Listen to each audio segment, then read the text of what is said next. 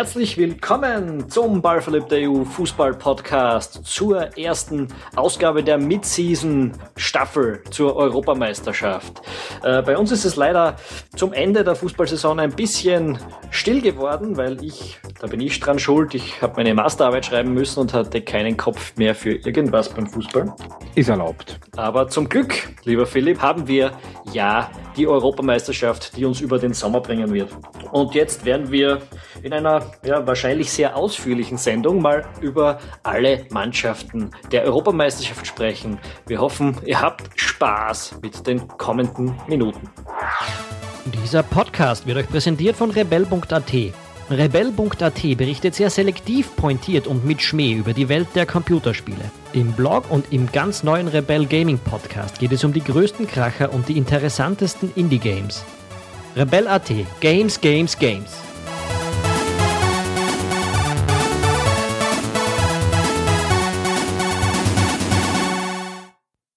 Wir beginnen unsere Reise mit dem Gastgeber Frankreich. Tom, Frankreich hat 1984 die Europameisterschaft veranstaltet, hat sie gewonnen.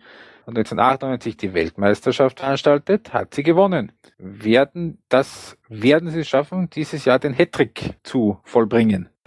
Ja, äh, ist ganz schön schwierig zu sagen, dass das nicht so sein wird, wenn man sich die Mannschaft anschaut. Also wir sind da ja gerade vorher durch den Kader gegangen, wir haben gesagt, wer da alles ausfällt und dann haben wir geschaut, wer überbleibt und es ist eine Frechheit. Es ist eine pure Ausfallen Frechheit. werden Raphael Varan, also alleine in der Abwehr, Raphael Varan und Jeremy Mathieu verletzt, Mamadou Sakho mit ähm, seiner Doping-Geschichte nicht dabei.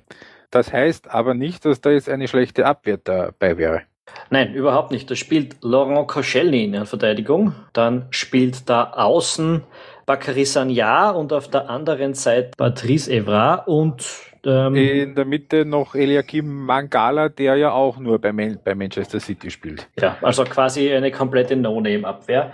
Ähm, das ist natürlich schon ein gewisser Qualitätsverlust bei all den Abgängen, die die da haben, aber es ist halt trotzdem noch Wahnsinn. Und dahinter steht dann halt ein Hugo Loris äh, im Tor, der ja jetzt auch nicht dafür bekannt ist, allzu viele Patzer zu haben. Ähm, ja, und dann kommen wir erst zum guten Teil der Mannschaft. Äh, Ja. Weil die Offensive ist purer Irrsinn. Da ist es jetzt zwar auch so, dass da Leute ausfallen wie Karim Benzema oder äh, Samir Nasri, weil es gibt ja doch ein paar, wie sagt man, Undiszipliniertheit. ja, genau, äh, in der französischen Nationalmannschaft und rundherum.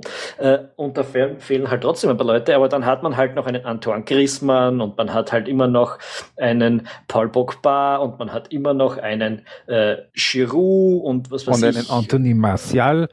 Und äh, es wird dann so werden eben der Mittelfeldzentrale, das da werden spielen, also ein Pogba ist da auf jeden Fall gesetzt und man kann davon ausgehen, dass auch Blaise Matuidi da, ähm, nachdem der in den letzten Jahren eigentlich da immer auch gespielt hat, seinen Platz haben wird. Und dann streiten sich um den einen Platz, der da noch frei ist, so äh, Leute wie äh, Dimitri Payet weniger, wie N'Golo Kante, wie Johann Kabay und wie Morgan Schnei Schneiderlin. Qual der Wahl für den Herrn Deschamps da.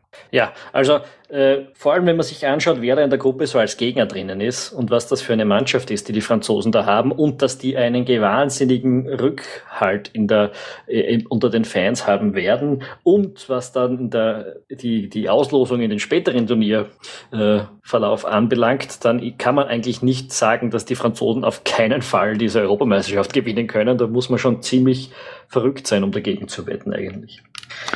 Ist so vor allem eben, du hast das angesprochen, wenn man auf die Gegner in der Gruppe blickt. Man könnte, man könnte argumentieren, dass das die schwächste Gruppe überhaupt ist bei dieser äh, Europameisterschaft. Neben den Franzosen im Eröffnungsspiel, im ersten Spiel wartet Rumänien.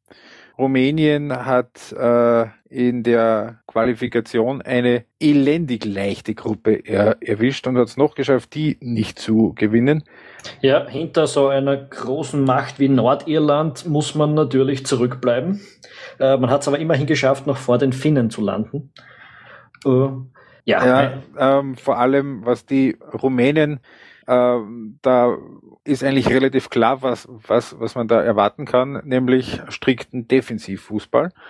Das können sie, das können sie sehr gut. Sie haben in den zehn Qualifikationsspielen haben sie nur zwei Gegentore kassiert. Ähm, das heißt, sie werden sehr defensiv stehen, sie werden versuchen, die Räume eng zu machen, möglichst wenig zuzulassen. Und es kann auch bei den Rumänen, das ist ganz klar, es kann nur über die, äh, über, über das Kollektiv gehen weil was die individuelle Qualität angeht, ist bei den Rumänen nicht viel los. Es ist nicht vergleichbar mit früheren Teams, wenn man das zum Beispiel mit dem großen Team aus den 90ern vergleicht. Ja, mit äh, George Haji und wie die alle geheißen haben. Äh, das war, also das waren ja Teams, die sind vor allem über die individuelle Qualität gekommen und davon ist bei den Rumänen eigentlich überhaupt nichts mehr zu sehen. Äh, extrem bieder auf Konter ausgerichtet. Ja, auch taktisch nicht besonders interessant. Hm, wird nicht und schön auch, anzusehen. auch sind die Spieler bis auf einige ganz wenige Ausnahmen äh, nicht mehr annähernd bei äh, Topclubs unterwegs. Also die halbe Mannschaft, also der halbe Kader spielt in der rumänischen Liga, die ähm, sportlich einigermaßen wertlos ist. Dann gibt's noch ein paar Legionäre bei Ludogorets Rasgrad. Die sind zwar äh, Serienmeister, aber halt auch nur in Bulgarien.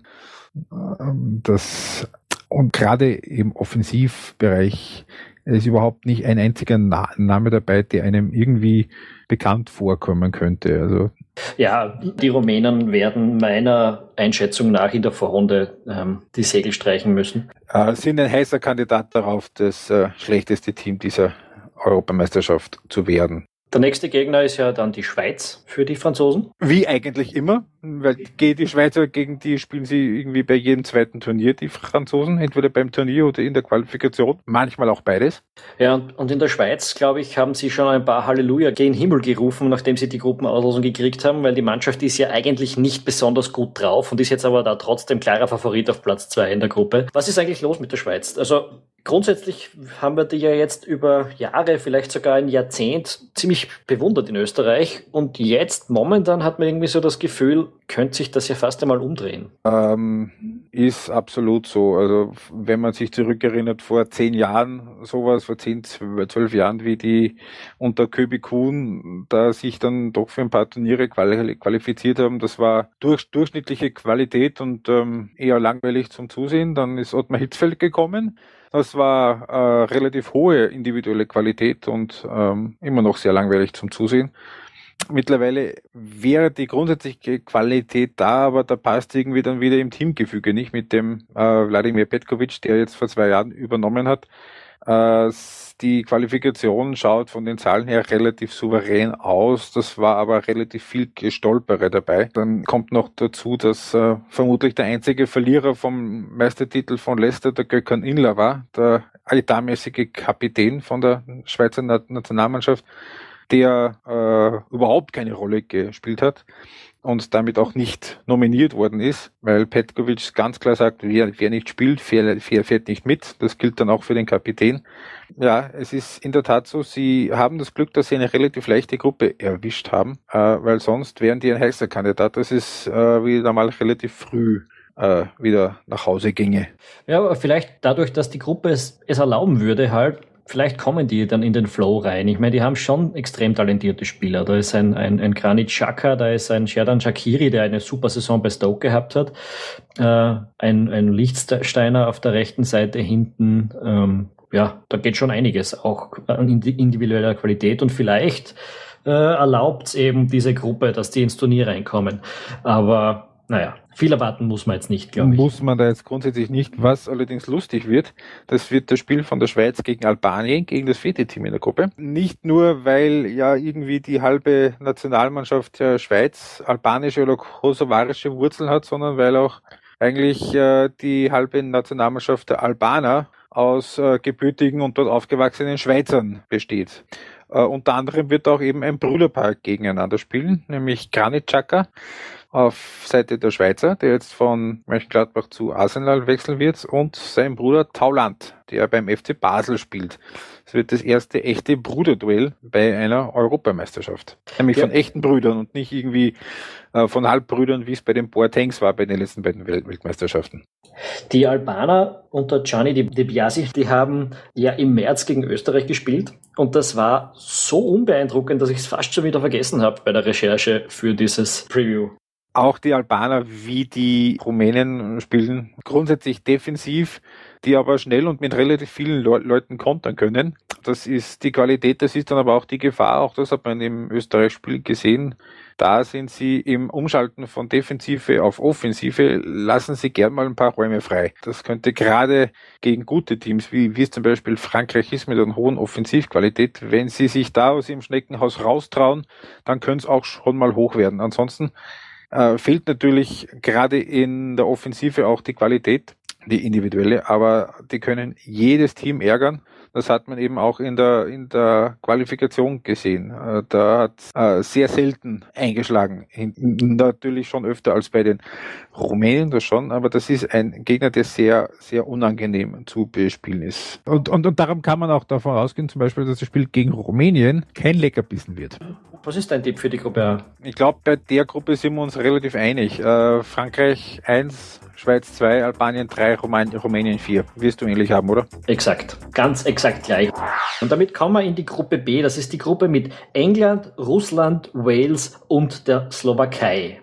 Ähm, aus Top 1 England. England. Da ist ja alles anders als früher. Früher immer mit großen Erwartungen und großen Namen. Diesmal völlig anders, kann man jetzt nicht sagen. Es ist schon ein Team, das man kennt, wenn man sich ein bisschen für Fußball interessiert. Ein Team, das sich vermutlich äh, sehr stark aus Liverpool und Tottenham zusammensetzen wird. So circa zwei Drittel der Mannschaft wird aus diesen beiden Teams rausstammen. Das heißt, ähm, da sind jetzt zwar wenig Superstars dabei, aber durchaus Leute mit Potenzial.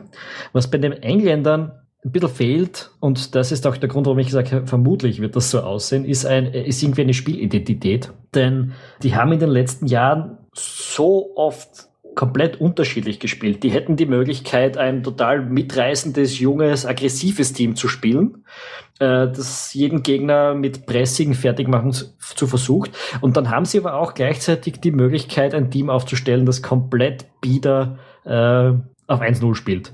Und es kommt ein bisschen drauf an, worauf der Roy Hodgson dem man ja nachsagt, vielleicht taktisch ein bisschen den Anschluss mittlerweile verloren zu haben, im Endeffekt setzen wird. Ähm, das fängt ja zum Beispiel schon einmal damit an, ob er jetzt eben mit Dele Alli, mit, mit Sturridge, mit, äh, keine Ahnung, äh, Lalana und vorne einem Harry Kane spielt oder ob da plötzlich doch irgendwo wieder der Wayne Rooney dabei sein wird und, und, und. Ähm, da ist einfach sehr ungewiss, wie die Mannschaft ausschauen wird. Was hältst du für diese Mannschaft, für die ähm, beste Spielanlage, für die beste Formation?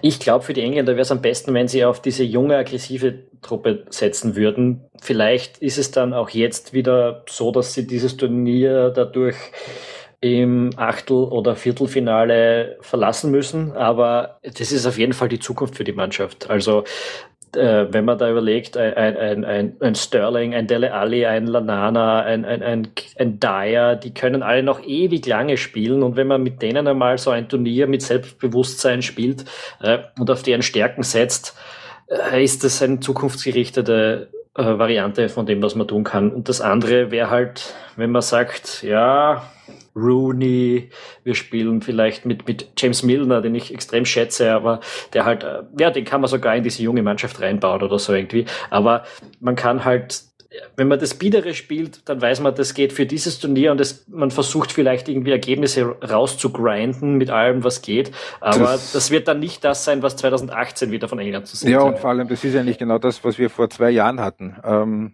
bei England. Ich, ich zitiere mal kurz aus ähm, meiner Analyse von damals von England. Zitat, England wirkt wie im Umbruch der seit vier Jahren im Gange ist und ohne wirkliche Überzeugung betrieben wird. Man will die Alten raushaben, nimmt aber dennoch Gerard und Lampert mit. Man ersetzt den gefühlt seit den 80ern gesetzten Ashley Cole mit einem Spieler, der nur vier Jahre jünger ist und trotzdem erst eine Handvoll Europacup-Einsätze hinter, hinter sich hat. Leighton Baines war das. Man kommt endlich vom bald kreisen Rio Ferdinand weg und stellt einen 31-Jährigen und einen 28-Jährigen in die Innenverteidigung. Jack Elka und Cahill. Tom, die, die, dieser Umbruch, der ist jetzt umso radikaler ge gemacht worden bei den Engländern. Kann man das so sagen?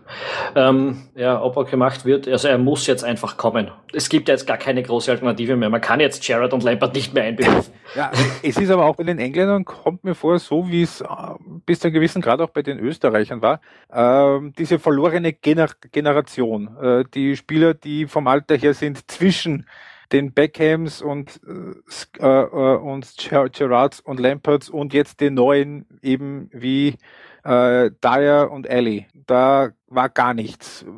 Ist, ist dieses Tal jetzt bei England übertaucht?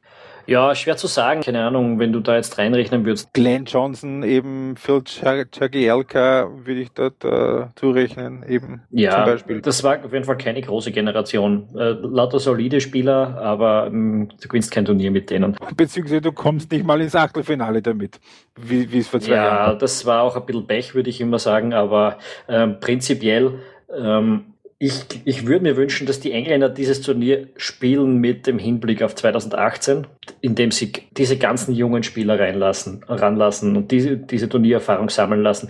Und ich weiß nicht, vielleicht, äh, das, die haben durchaus dann das Potenzial, äh, dass da vielleicht auch diesmal ein bisschen was rausschaut. Ich würde die Engländer nicht abschreiben, aber es kommt halt ganz stark darauf an, welches England da in die, in die, die Rennen geschickt wird.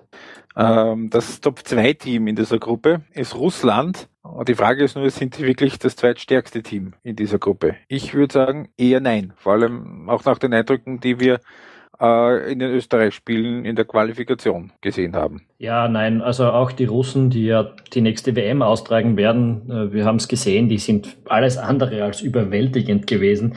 Ähm, die haben dann halt den Trainer ausgetauscht. Danach haben sie ein paar Spiele mehr gewonnen, aber es war trotzdem noch nicht besonders schön anzuschauen. Äh, und das Personal ist halt trotzdem immer noch dasselbe. Äh, da ist jetzt sogar noch erschwerend dazugekommen, dass Zagoyev sich verletzt hat. Ist, ein, ist kein besonders aufregendes Team und ist für mich eigentlich kein Kandidat auf Platz zwei in dieser Gruppe. Nein, für mich auch nicht. Vor allem die Russen, die sind jetzt mittlerweile schon so verzweifelt, dass sie sich äh, die Spieler schon einbürgern. Wohlgemerkt, das ist Putins Russland. Die haben sich äh, einen Brasilianer eingebürgert als dritten Torwart und einen, Deut einen Deutschen für die Innenverteidigung, äh, den Roman Neustädter von Schalke 04, der äh, stammt äh, dort aus der Gegend, äh, als Alternative für die ganz Alten, für die Beresutski-Zwillinge und für Sergei Ignashevich in der Innenverteidigung, die irgendwie seit gefühlt drei Jahrzehnten da schon äh, sich die beiden Plätze in der Innenverteidigung ausmachen und auch nach vorne ist da nicht viel internationale Qualität äh, da vorhanden. Ja, es, die meisten Spieler, die kommen von Zenit St. Petersburg und von CSK Moskau, von den beiden Topclubs. Aber auch gerade im Sturm, da gibt es einen Artyom Ziuba von Zenit St. Petersburg, das ist äh, eher die Variante Bullig, aber der, der ist 27 und hat den Durchbruch auch noch nicht geschafft. Ähm, das wird für die Russen, sie werden es verkraften. Auf der einen Seite werden sie aus diesem Turnier nicht viel mitnehmen und sie werden nicht viel mitnehmen, aber äh, im Hinblick auf die nächste Weltmeisterschaft kann, kann schon sein, dass die nach einem äh, besonders blamablen Aus in der Vorrunde, das ja durchaus auch nicht unmöglich ist, den Panik-Button drücken. Ja, wie viel mehr Panik soll noch sein? Die haben Capello gestanzt, äh, jetzt ist dort Leonid Slutsky auf der Bank. Ähm, ich, pff, ich habe nicht viel Hoffnung. Die Panik, die kann, die kann schon noch steigen. Aber viel machen werden sie nicht mehr können. Ja, also äh, ich habe nicht viel Hoffnung für die für 2018 und ich habe noch weniger Hoffnung für die äh, in diesem Turnier mein einziges Argument, warum die vielleicht weiterkommen könnten, ist, wenn sie, ist, dass sie Dritter werden könnten, weil die, die Slowaken es nicht zusammenbringen, ein, äh, ja, wie soll man sagen, ein zusammenhängendes Team auf den Platz zu schicken. Äh, Unterschätzt mir die Slowaken nicht. Ich würde die ähm, Slowaken nicht unterschätzen, das will ich nicht sagen, aber die sind ein sehr wildes Team, meiner Ansicht nach, und das kann entweder funktionieren und, und großartig aussehen oder das kann komplett in sich zusammenfallen. Äh, und ja, das kommt sehr stark darauf an, wie gut die Gegner drin sind, die doch zahlreichen Schwächen der Slowaken auszunützen, meiner Meinung nach. Die Slowaken, die ähm, haben jetzt vor ein paar Tagen ein Testspiel gehabt gegen die Deutschen, die haben das gewonnen. Äh, nicht, weil sie jetzt die bessere Mannschaft gewesen wären, aber. Sondern weil Deutschland jedes Vorbereitungsspiel vor großen Turnieren verliert. Punkt äh, eins das und Punkt zwei, äh, weil die Slowaken ähm, eine international doch relativ routinierte Truppe haben. Das sind keine großen Namen, aber die sind ewig zusammen. Äh, von den Stammspielern vor sechs Jahren bei der Weltmeisterschaft, wo die Slowaken dabei waren, wo sie ins Achtelfinale gekommen sind, sind immer noch sieben mit dabei. Äh, auch die Slowaken, das wird sich äh, durch die Europameisterschaft ein bisschen durchziehen, äh, ist eine Mannschaft, die eher mal schaut, dass sie äh, hinten sicher stehen und dann im Vorwärtsgang mal schauen, was der Marek Hamschik so zusammenbringt. Das ich glaube, aber sie haben, sie haben ziemliche Probleme in den Transition, also in den Umschaltphasen, sowohl nach vorn als auch zurück, meiner Meinung nach. Äh, und ich weiß nicht, das könnte, ja, es sind halt in dieser Gruppe doch ein paar Teams, die taktisch kein so schlechtes Verständnis haben. Das sind vor allem die Waliser, über die wir noch nicht gesprochen haben. Äh, aber ich meine auch, auch die Russen und Engländer mit allen Schwächen, die sie haben, werden das gesehen haben, wo da die Probleme der Slowaken liegen. Ähm, kann aufgehen. Wenn die in den Rausch, in den Spielrausch kommen, kann das super ausschauen, aber ich glaube eher, ich glaube es nicht. Beziehungsweise, wenn äh, so einer wie der Marek Hamschik einen Geniestreich auspackt oder einer wie der Juraj Kutzka ähm, einen von seinen äh, Weitschüssen Juraj Kutzka, das, da sieht man übrigens ein kurzer Sidestep, der ist Stammspieler beim AC Milan, äh, beim AC Mailand, den kennt kein Mensch. Äh, ja, weil auch AC Milan keiner mehr kennt. Ja, genau darauf wollte ich hinaus. Also es ist, man könnte schon sagen, dass die Slowaken bis zu einem gewissen Grad ein One-Man-Team sind. Darum sind das die Waliser auch. Vordergründig könnte könnt man es ja glauben mit Gareth Bale. Aber so ganz richtig ist das nicht, ne? Na, überhaupt nicht. Also wenn man sich die Mannschaft anschaut, dann muss man das sehen. Dass, wenn man sagt, Österreich, wir haben die These ja schon mal aufgestellt, ist zwei Jahre hinter Belgien, äh, irgendwie so in seiner Entwicklung, dann kann man sagen, die Waliser sind vielleicht so ein, zwei Jahre hinter uns. Äh, die haben eine relativ ähnliche Ausgangslage, nur dass deren ganzen Topspieler halt nicht in Deutschland spielen wie die Österreicher, sondern in England oder halt bei walisischen Teams in der Premier League.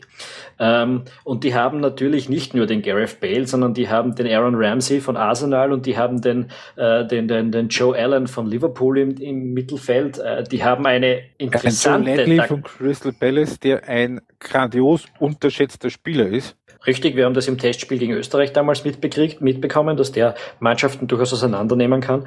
Ähm, die sind ein gutes Team, die spielen außerdem eine der seltensten Varianten äh, taktisch bei dieser WM. Die werden nämlich wahrscheinlich mit der Dreierkette, mit einem 3-4-3 in irgendeiner Form äh, daherkommen. Auch das wird für manche Mannschaften vielleicht ungewohnt sein, dass sie gegen solche Mannschaft, gegen so eine Mannschaft spielen.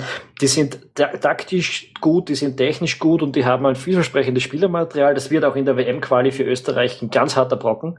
Ähm, und ich freue mich auf die Waliser. Also ich glaube, die werden in dieser Gruppe ja zumindest Zweiter. Ähm, das das glaube ich auch. Das Einzige, was ihnen womöglich so ein bisschen zum Verhängnis werden könnte, ist das Fehlen eines echten Center Forwards auf internationalem Niveau. Aber das hat man auch in der, in der Qualifikation schon gesehen. Wenn man einen Gareth Bale hat, der ist ja auch durchaus keiner von den Spielern, die ganz selten treffen. Im Gegenteil, der hat äh, sieben Tore gemacht für die Waliser in der Qualifikation. Ähm, und vor allem den, der ist so, so gut, den kann man einfach nicht für 90 Minuten ausschalten. Das haut nicht hin. Also Tom, dein Tipp für diese Gruppe? Äh, ich habe die Engländer trotz allem auf 1, ähm, im Zweikampf mit Wales auf 2. Äh, danach die Russen, die sich meiner Ansicht nach schon irgendwie vor den Slowaken auf Platz 3 retten werden. Du hast das anders, glaube ich. Ich habe es ein bisschen anders. Also ich habe auch England vor Wales, aber ich glaube, dass die Slowaken Dritter werden und dass äh, die Russen auf Platz 4 und damit direkt heimfahren werden. Auch ohne Chance irgendwie über die Gruppendritten da ins Achtelfinale zu kommen. Damit kommen wir in die Gruppe C. Die Gruppe C, das ist die mit Deutschland, der Ukraine, mit Polen und mit Nordirland. Was halten wir davon? Philipp, Deutschland die Deutschen wissen, glaube ich, selbst nicht, was sie äh, von ihrer Mannschaft in den letzten zwei Jahren halten sollen. Ähm, einerseits muss man es äh, Joachim Löw schon zugute halten, dass er, dass er nicht ähm, quasi mit dem exakt gleichen Spiel, wie das bei der Weltmeisterschaft war, äh, das äh, so weiter spielen möchte, weil das ja super, weil das so super funktioniert hat. Das ist eine Krankheit, die oft vor, vorkommt und die große Mannschaften viel scheitern lässt. Äh, also da wird viel jetzt gespielt mit äh, Dreierkette hinten, mit ein bisschen komischen Formationen. Jetzt gegen die Slowaken war das ein, ein 3-1-4-2 zum, zum Beispiel. Aber das war in der Qualifikation schon äh, deutlich enger, als es sein hätte müssen. Und das schaut jetzt auch in den letzten Testspielen nicht immer äh, souverän und gut aus. Es gibt so ein paar Problempositionen. Das ist das ist trotzdem vor allem weiterhin die Position Rechtsverteidiger, auch das womöglich ein Grund, warum er mehr mit Dreierkette spielt, weil er da eher so ein bisschen um die Position des Rechtsverteidigers herumkommt. Ähm, ein, Freund von, ein Freund von mir ist eigentlich immer ziemlich empört, dass, dass die Deutschen so tun, als hätten sie keine Außenverteidiger und sagt dann immer, ja, die Dortmunder nimmt er gleich gar nicht erst mit. Ähm, ja, der Schmelze ist Linksverteidiger. Ja, und, und rechts. Äh, äh, Lukas Bischek ist Pole. Nein, den meine ich Matthias nicht. Matthias Ginter ist ein mein, ungelernter nein, Innen Innenverteidiger. Meine ich aber auch nicht. E Erik Durm. ich hab's Erik doch Durm. Ja, auch ist den. an sich auch eher auf der linken Seite daheim. Und der kann rechts und links ja, spielen. Ja, ja, schon, aber das sind auch, egal wer da jetzt auf der rechten Seite spielt, das ist alles irgendwie die Pechvogel-Variante.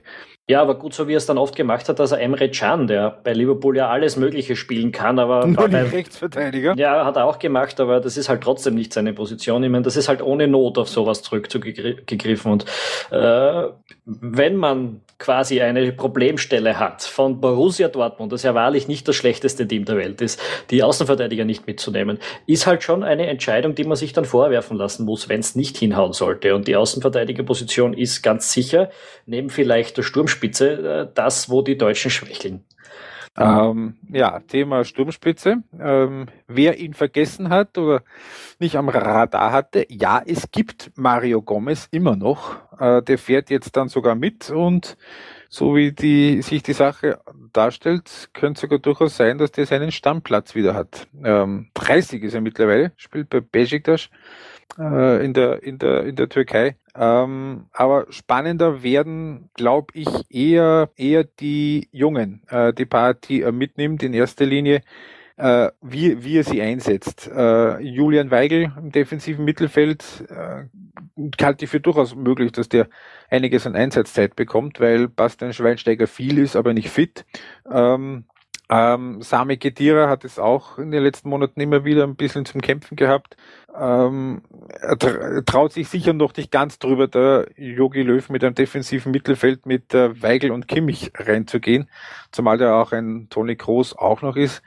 Ähm, und vor allem, äh, ob Leroy Sané ein paar Einsatzzeiten bekommt, äh, weil gerade in der Offensive ja Löw einer ist, der gern noch mal ein bisschen was an Varianten personeller Natur ausprobiert. Ähm, wird die Frage natürlich sein, inwieweit sie die äh, Gelegenheit dazu bekommen oder ob sie noch vielleicht äh, einem mäßigen Auftakt und dem eigentlich schon fast obligatorischen Ausrutschen im zweiten Gruppenspiel, ob die dann nicht schon so unter Druck sind, dass sie da schon im letzten Gruppenspiel schon auf alles gehen müssen oder eventuell, wenn sie nicht Gruppensieger werden sollten, äh, schon ab der ersten K.O.-Runde voll gefordert sind und nicht nur irgendwie so im Vorbeigehen. Muss man jetzt sagen, das sehe ich jetzt nicht kommen. Also die Gruppe ist dafür nicht stark genug. Selbst, selbst nicht gute Deutsche würden diese Gruppe zumindest als Zweiter beenden. Also die, das, die einzige Mannschaft, die ihnen da gefährlich werden kann, meiner Meinung nach, sind die Polen.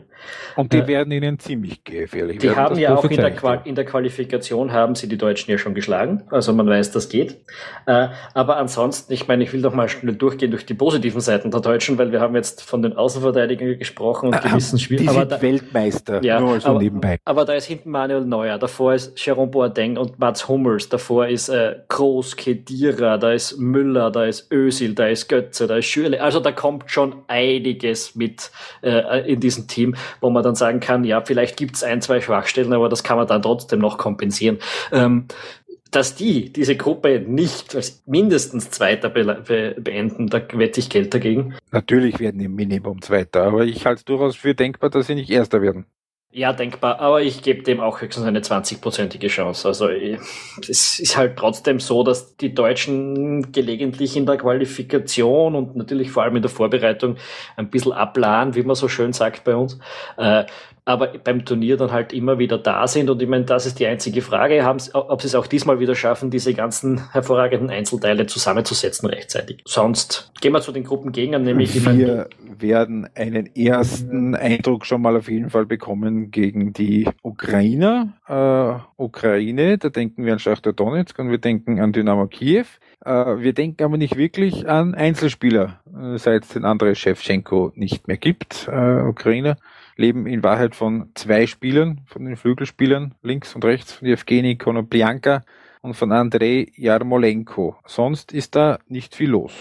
Ja, die Ukraine hat in den letzten Jahren wahrscheinlich andere Probleme, ganz ehrlich, und man merkt es dem Fußball an, dass die Mannschaft hat sich nicht besonders gut weiterentwickelt seit ihrer eigenen Euro zu Hause.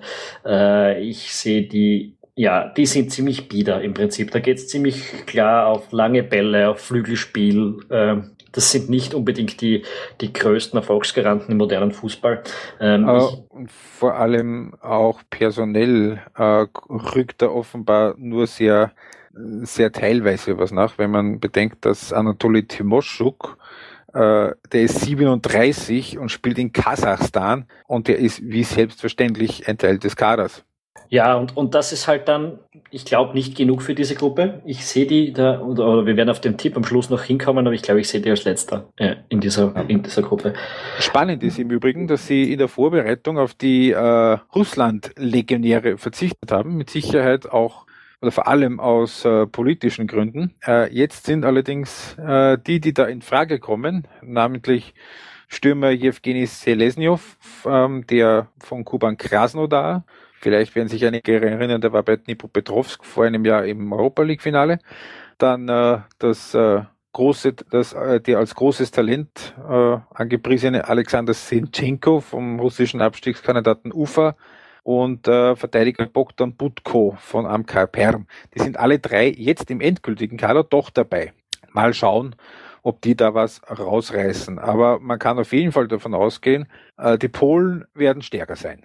Die Polen werden stärker sein, ja. Die sind, wir haben es schon gesagt, die haben die Deutschen in der Qualifikation geschlagen, äh, hatten durchaus auch die Chance, diese Qualifikationsgruppe zu gewinnen. Die sind ein modernes, gut besetztes Team. Die haben vorne einen Lewandowski, die haben einen, Und einen Arek Milik, der bei Ajax Amsterdam trifft, wie er will. Die haben einen Krikowiak, der gerade mit Sevilla wieder die Europa League gewonnen hat. Äh, auf der rechten Seite sind da immer noch Piszczek und Blaschikowski. Und in der Innenverteidigung äh, mit Kamil Glick, der Kapitän von Torino. Äh, Verteidiger, Kapitän in Italien, auch wenn das jetzt keine Top-Mannschaft ist, aber der, der, der kann was und vor allem haben sie gute Torleute. Der Vermutlich wird der Łukasz Fabianski von Swansea den Zuschlag bekommen. Die äh, Alternativen wären Wojciech Szczęsny von der Roma und Artur Boruc, den man ja auch seit vielen, vielen Jahren kennt. Ja, also nicht so schlecht. Ich glaube, die, ich meine, die spielen ein äh, relativ herkömmliches 4-2-3-1. Ähm, nicht ultra aufregend, aber modern interpretiert und gut besetzt. Und erfüllt den Zweck. Ja, und für mich auf jeden Fall ein klarer Favorit auf den Aufstieg in dieser Gruppe. Vor allem auch, weil ich meine, einerseits die Ukraine nicht gefährlich werden wird und dann haben wir da ein Team, von dem man sich nicht unbedingt viel erwarten kann. Reden wir kurz drüber. Nordirland. Genau, äh, die Nordiren ist eine Mannschaft, die sich personell zusammensetzt in erster Linie aus äh, Spielern aus der Championship, aus der zweiten englischen Liga aus, und noch den ein oder anderen aus der schottischen Liga. Einer spielt auch in Australien. Und dann äh, natürlich noch aus der, aus der englischen Premier League von West Brom vor allem. Ein, vereinzelt. Ähm, also das Prunkstück ist da in erster Linie auch, wenn Kyle Lafferty in der Qualifikation die ganzen Tore gemacht hat. Der spielt, egal wo er spielt, in England nir nirgendwo wirklich eine Rolle. Äh, die wahrscheinlich qualitativ besten Spieler, Tom, der England-Experte, spielt in der Abwehr.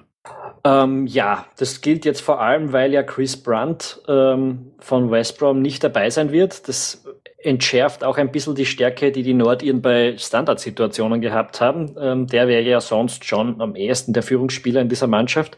Äh, ansonsten haben die, und man wird sehen, wie sie spielen, äh, sie haben zuletzt auch ein 3-5-2 oft ausprobiert, aber innen, in der Innenverteidigung hinten mit Evans, mit McAuley und Cathcart ist das äh, eben England-Material. Ähm, und davor wird Manchester United Legionär, der hat da jetzt zwar am Schluss nicht mehr viel gespielt, aber ja, ist immerhin doch im Kader. Paddy McNair auch als Abräumer äh, vor dieser Abwehr stehen. Mm. Paddy McNair übrigens erst 21, ist der jüngste im, im Kader. Äh, der hat noch ein bisschen eine Zukunft vor sich, von dem kann man ausgehen. Ich, ich habe die Nordiren ja nicht so viel spielen sehen selbst, aber habe mich ein bisschen eingelesen. Und was schon immer wieder gesagt wird, dass die ein erstaunlich fluides und auch technisch gar nicht so schlechtes Mittelfeld haben. Ähm, dass eher eigentlich vorn das Problem ist, dass die keine Tore schießen werden. Äh, aber ansonsten kann man da ein relativ solides und ja, in jeder Hinsicht zumindest mal interessant anzusehendes Team erwarten, glaube ich. Allein schon deshalb, weil man sie so selten sieht. Tom, die Deutschlandgruppe, wie geht sie aus? Ja, ich habe Deutschland vor Polen, äh, Nordirland und der Ukraine. Und ich lehne mich jetzt mal aus dem Fenster. Ich sage, die Polen gewinnen die Gruppe vor den Deutschen. Ähm, Dritter wird die Ukraine und die Nordiren werden sich bemühen. Ich glaube aber nicht, dass es äh, reicht, dass sie Gruppendritte werden. Im Übrigen die Polen selbst, wenn sie nicht Gruppensieger werden, das ist eine Truppe, die habe ich eigentlich auf jeden Fall im Viertelfinale. Das habe ich auch, und zwar insbesondere dann, wenn sie nicht Gruppensieger werden, äh, weil sie dann meiner Rechnung nach im Achtelfinale auf die Schweiz treffen werden. Äh, und die schätze ich dort besser ein, die Polen. Ähm, Im Viertelfinale ist dann, glaube ich, ziemlich überall Schluss, aber. Ja, das wird, äh, das kann durchaus so sein. Jo, Spanien. Ähm, da sind einige Leute nicht dabei. Du meinst jetzt mal zuerst Gruppe D. Wir sollten die, wir müssen die Gruppe D mal vorstellen, damit die Leute wissen, wovon ja. wir sprechen. Da ist Spanien, Tschechien, die Türkei und Kroatien anzutreffen. Genau. Und bei Spanien ist nicht dabei äh, der Topscorer aus der Qualifikation Paco Alcácer. Es ist nicht dabei Juan Mata. Es ist nicht dabei Isco. Ähm, die haben Probleme, die haben ganz große Pro Probleme, oder? Das muss ja ein ganz schlechter Kader sein, wenn ja, die so viele Leute daheim lassen müssen. Wie wir das kennen vom ja, zweimaligen Titelverteidiger jetzt mittlerweile eigentlich, äh, die haben einfach kein Personal. Ähm, da müssen sie sich mit, mit Ramos, Piquet, Busquets, sie müssen sich mit Iniesta, Fabregas, ähm, Silva, Pedro, Morata, keine Ahnung, wer da noch alles dabei ist. Ähm, die haben einfach keine Spieler. Juan Fran, Alba, nix, oder? Wer ist das? Wer, wer äh, aber das? spannend finde find ich es trotzdem, die Spanier, die haben jetzt äh, die letzten beiden Europameisterschaften gewonnen. Aber über die redet es im Vorfeld irgendwie kaum einer. Nur wenn es irgendwie darum geht, oh, und der hat den daheim gelassen und den daheim ge ge gelassen. Aber äh, die könnten den Hattrick scha schaffen. Ähm, das, äh, das hat ja schon bis jetzt keiner geschafft, das Ding zweimal hintereinander zu gewinnen, bis die Spanier gekommen sind. Äh, und eigentlich ist die Wahrscheinlichkeit gar, gar nicht mal so gering, dass sie es womöglich ein drittes Mal auch noch machen. Ne? Ja, ich habe das Turnier mal durchgetippt und wenn die die Gruppe gewinnen, ist der Weg ins Finale eigentlich gar nicht so schwer. Äh, die hätten dann einen Gruppendritten im Achtelfinale, also sind sie mal auf jeden Fall Favorit in dieser Rolle. Sie würden dann meiner Rechnung nach auf Polen oder von mir aus auch auf die Schweiz treffen, das sind sie ebenfalls wieder Favorit. Und dann kommt äh, Belgien, England oder Österreich in meiner Rechnung. Ähm, auch das sind nicht unbedingt Teams, gegen die man die Spanier als Außenseiter sehen muss. Und dann wäre es im Finale halt. Äh, Allein deshalb, aber nicht nur deshalb, sondern auch, weil die einen extrem guten Kader haben, wieder einmal, ähm, muss man die auf der Rechnung haben. Warum man sie nicht auf der Rechnung hat, das ist halt einfach ganz klar, das ist dieses 2014 Ausrutscher gewesen, wo, wo ich bis heute nicht genau weiß, was da passiert ist. Ähm, Warum sagst du, passiert das nicht nochmal? Warum, warum blamieren sich die Spanier nicht noch einmal so wie 2014? Oder warum tun sie es doch? Ähm, naja, in der Gruppe werden sie sich, glaube ich, nicht so blamieren. Es ist 2014 viel dazugekommen. Ähm, unter anderem eine mörderisch starke Gruppe. Ähm, da sind die Gegner jetzt, sind jetzt bestenfalls unangenehm, aber die dürfen für die Spanier kein Problem sein. Das Einzige, was ich ein bisschen Sorge habe, also was ist Sorge? Ähm, spannend finde ich, dass äh, dass es immer noch äh, sein kann, dass Iker Casillas im Tor steht und nicht David De Gea, den ich mittlerweile doch für äh, deutlich besser halte als äh, Casillas, den sie ja sogar bei Real von einem Jahr vom Hof gejagt haben und der auch bei Porto nicht unumstritten ist im Tor einige äh, Schwächen sich geleistet hat und mit Porto ja auch nur Dritte geworden ist in der portugiesischen Liga. Ansonsten Wie du es gesagt hast, es ist ein, äh, ein äh, ausgeglichen guter Kader. Am meisten bin ich gespannt auf, auf Koke im zentralen Mittelfeld, sollte er zum Einsatz kommen. Ähm, ist einer von den wenigen, äh, die noch unter 25 sind im Kader, inwieweit der diese Lücke schließen kann, die ein Xavi hinterlassen hat. Ja, was ja auch spannend ist, dass die so wenig junge Leute drin haben jetzt noch in der Mannschaft, weil man ja bedenkt, Obwohl dass die, die irgendwie Serien, Serien ja. U21 Europameister Ja, nicht waren. nur, sondern Serien alles Gewinner sind im Prinzip, hat man so ein Gefühl. Ich meine, die haben alle Nachwuchs-Europameisterschaften der letzten Jahre irgendwann einmal gewonnen, habe ich so ein Gefühl. Ähm, ähm, und wer ist da jung? Also Hector Bellerin ist 21, der ist der ist nachgerückt, der war eigentlich gar nicht vorgesehen. Koke ist 24, Morata ist 23 und Lucas Vasquez äh, von Real Madrid, der jetzt noch reingerutscht ist, ist 24. Alles andere ist 25 und älter. Und die haben doch ein paar re relativ richtig alte dabei. Äh, also nicht nur Iniesta mit seinen 32 und äh, Casillas mit den 35. Auch äh, der Stürmer ist äh, 35, der Artis Adoris von Athletic Bilbao. Juan Fran, der jetzt reingerutscht ist, auch durch eine richtig starke Saison noch bei Atletico Madrid, ist 31. Es ist ein Riesentalentepool da, der aber irgendwie immer noch äh, nicht sich durchsetzen kann gegen die, äh, gegen die, die, die, die Leute, die bei den ganzen Turniersiegen 8, 10 und 12 eben noch dabei waren. Die spielst du nicht so leicht raus. Die Ramos und die Piquet und die Busquets und den Iniesta und so weiter. Ne? Ja, ist natürlich eine ziemlich harte Nuss, solche Leute rauszuspielen, auch äh, vor allem wenn sich der Trainer auch nicht ändert und der ja dann durchaus auch auf diese Kräfte vertraut. Die Mannschaft ist natürlich super eingespielt, ist jetzt in Spanien nicht das ganz große Problem, weil die sowieso alle äh, taktisch, technisch hochwertig geprägt sind, sehr stark, sehr oft von Barcelona kommen und dort eh dieses System kennen. Aber ja, äh, ich mache mir keine großen Sorgen, dass die Spanier dann früher oder später diesen Umbruch auch schaffen werden. Er ist halt jetzt noch nicht passiert, aber die Mannschaft ist jetzt noch nicht zu alt, um irgendwas zu gewinnen. Also äh, nein, um, ja. um, um Gottes Willen. Auch im Übrigen Santi Cazorla ist auch nicht dabei und äh, Pedro ist auch nicht dabei und Bernat auch nicht dabei und Javier Martinez ist auch nicht dabei. Pedro Rodriguez ist schon dabei. Ist dabei? Ja, Pedro Rodriguez ist dabei von Chelsea. Ja, jedenfalls unheimlich viel Qualität im Kader, glaube ich. Und ähm, brauchen wir nicht drüber reden, dass die Favoriten der Gruppe sind, obwohl da ja durchaus äh, noch ein paar, paar, paar patente andere Mannschaften drin sind. Da ist zum Beispiel mal Kroatien. Das Kroatien von Ante Kacic. Ähm, und die haben ja ein ganz schreckliches Mittelfeld mit, mit Luka Modric, äh, mit äh, Rakitic, mit Kovacic. Ja, es gibt eine Mannschaft bei diesem Turnier, die Stammspieler im zentralen Mittelfeld hat von Barcelona und von Real Madrid und das ist nicht Spanien. Das ist eben Kroatien. Die haben eben, da haben dann noch den Ivan Perisic auf der Außenbahn, der in der Qualifikation viele Tore gemacht hat. Das kennt man noch von äh, Dortmund. Er spielt jetzt bei Inter Mailand, ist dort einer von den Leistungsträgern. Allerdings mit dieser Qualität, die da im Mittelfeld vorhanden ist, kann das restliche Team nicht mal annähernd mithalten. Und das könnte, wie es auch vor zwei Jahren bei der Weltmeisterschaft schon war, das sein, was dann den äh, einigermaßen großen Wurf dann verhindern könnte oder auch wird. Ja, die sind halt so eine Mannschaft äh, von dieser, wenn sie die Stücke rund um dieses großartige Zentrum zusammensetzen können, können die irgendwie jeden schlagen und zwar auch überzeugend und, und hochklassig schlagen, nicht nur mit irgendwie Glück. Äh, aber wenn halt da gelegentlich so ein paar dieser potenziellen Bruchlinien aufbrechen, dann kann das auch ganz schnell den Bach runtergehen. Auch eben, weil ähm, da der eine oder andere Leistungsträger schon äh, den Zenit hinter sich hat. Also das äh, ist vorne beim Mario Mandzukic einigermaßen sicher der Fall. Man könnte das auch äh, definitiv sagen von äh, Vedran Czorluka in der Innenverteidigung, wahrscheinlich auch von Dario Sirna, äh, vom Kapitän auf der Rechtsverteidigerposition. Äh, der ist routiniert und der hat Klasse und der hat Übersicht, aber ist 34 äh, und wird in dem Alter vermutlich auch nicht mehr ganz der schnellste sein. Ähm, was man auch ja im Europa League Halbfinale zuweilen gesehen hat. Da fehlt es nicht an der Routine, aber an der Klasse durchaus. Das könnte man auf jeden Fall so sagen.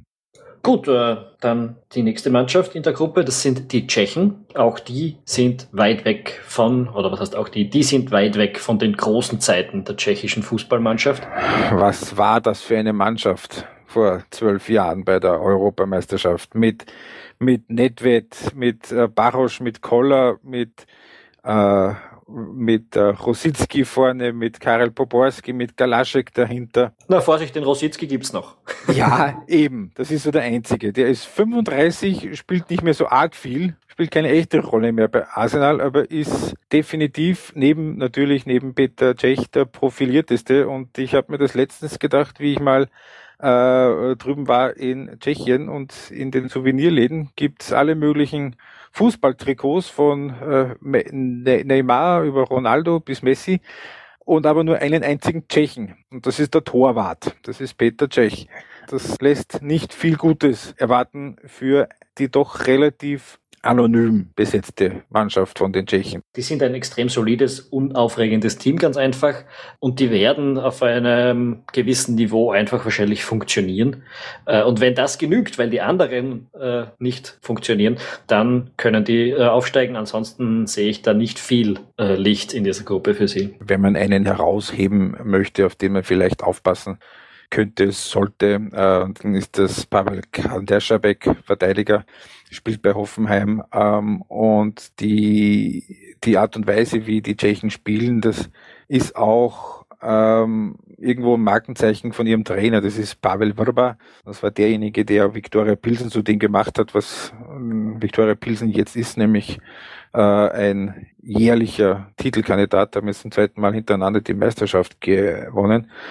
Und Pavel Vrba Fußball ist ein klar strukturiertes 4-2-3-1, äh, wo keine Eigenschaft der Mannschaft wirklich heraussticht. Das in sich funktioniert, das Team, aber halt äh, nicht besonders aufregend ist und ähm, auch sich allerdings auch nicht auf die individuelle Klasse von einzelnen Spielern auch verlassen muss. Und das könnte durchaus den Tschechen zum Vorteil gereichen. Wenn wir uns erinnern, das war ja vor, vor vier Jahren bei der Europameisterschaft auch nicht anders. Da war ja eine ähnlich anonyme Truppe.